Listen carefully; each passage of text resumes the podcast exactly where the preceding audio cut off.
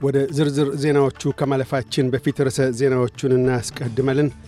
የማዕከላዊ ኢትዮጵያ ብሔራዊ ክልል መንግሥት ተመሠረተ። የአውስትሬልያ ውጭ ጉዳይ ሚኒስትር 88 አውስትራሊያውያን ከነ ቤተሰቦቻቸው ጋዛን ለቀው መውጣት እንደተሳናቸው አስታወቁ። የአውስትሬልያና አውሮፓ ኅብረት ነፃ የንግድ ስምምነት ክሽፈት ገጠመው። የሚሉት ግንባር ቀደም ርዕሰ ዜናዎቻችን ናቸው። የማዕከላዊ ኢትዮጵያ ብሔራዊ ክልል መንግሥት ተመሥርቷል። ዐሥራ ሁለተኛው የክልል መስተዳድር ለመሆን የበቃው የማዕከላዊ ኢትዮጵያ ክልል የተመሠረተው በሆሳዕና ከተማ ነው። ክልሉ የተዋቀረው በሰባት ዞኖቹና በሦስት ልዩ ወረዳዎች ሲሆን የክልሉ ርዕሰ መስተዳድር አቶ እንደሻው ጣሰው ናቸው። የውጭ ጉዳይ ሚኒስትር ፔኒ ዎንግ 88 አውስትራሊያውያን ከነ ቤተሰቦቻቸው ጋዛን ለቀው ለመውጣት እንደተሳናቸው ገለጡ። አውስትራሊያውያኑን ከጋዛ ለማውጣት ያልተቻለው ወደ ግብፅ የሚያሻግረው የራፋ ድንበር መተላለፊያ ዝግ በመሆኑ እንደሆነም አክለው ተናግረዋል።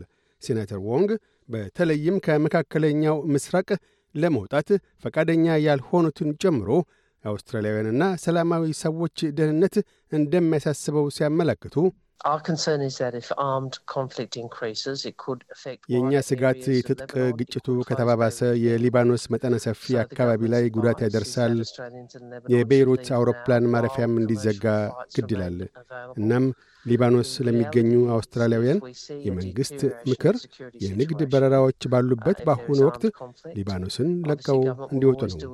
እውነታው የትጥቅ ግጭት ከተከሰተና የጸጥታ ሁኔታዎች ካሽቆለቆሉ እርግጥ ነው መንግሥት የተቻለውን ሁሉ ያደርጋል። ይሁንና መንግሥት ያኔ መውጣት የሚሹትን ሁሉ ማስወጣት አይቻለውም ብለዋል። የአውስትሬልያ ግብርና ሚኒስትር ማሪ ዋት የአውሮፓ ኅብረት የነፃ ንግድ ስምምነትን አስመልክቶ መቋጫ ለማበጀት ሁነኛ እርምጃዎችን ወደፊት መራመድ እንዳልቻለ አስታወቁ። የአውሮፓ ኅብረትና አውስትሬልያ በቡድን ሰባት ጉባኤ ወቅት ከመጨረሻ የውል ስምምነት ላይ ሳይደርሱ ተለያይተዋል። ሚኒስትር ዋት አሁን ባለው ሁኔታ ለፊርማ መብቃት የአውስትራሊያን ብሔራዊ ጥቅም የሚያስጠብቅ አለመሆኑን ሲያመላክቱ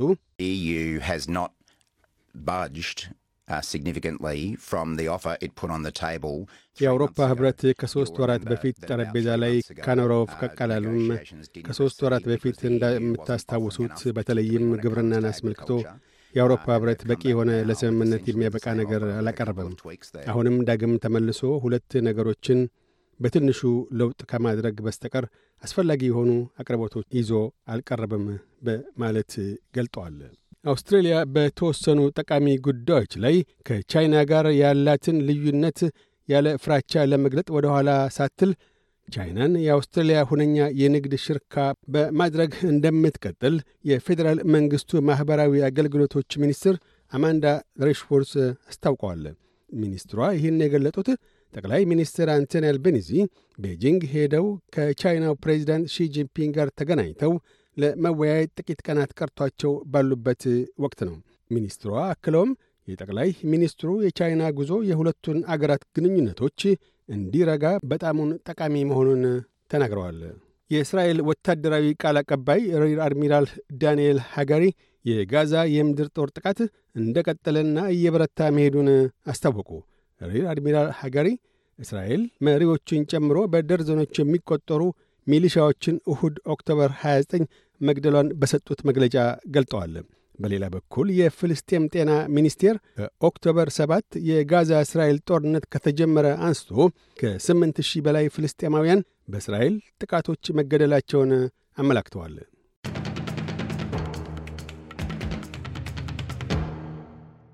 በዚሁ ወደ ውጭ ምንዛሪ ተመን እናመራለን። አንድ የአውስትራሊያ ዶላር 59 ዩሮ ሳንቲም ይመነዘራል። አንድ የአውስትራሊያ ዶላር 63 የአሜሪካ ሳንቲም ይሸረፋል። አንድ የአውስትራሊያ ዶላር 35 ኢትዮጵያ ብር ከ24 ሳንቲም ይዘረዝራል። ቀጥለን የነገውን የአውስትሬሊያ ዋና ዋና ከተሞችና የአዲስ አበባን የአየር ጠባይ ትንበያ እናሰማለን። ፐርዝ ፀሐያማ ሆኖ ይውላል። ዝቅተኛ 12፣ ከፍተኛ 29። አድላይድ በከፊል ደመናማ ይሆናል። ዝቅተኛ 10፣ ከፍተኛ 19።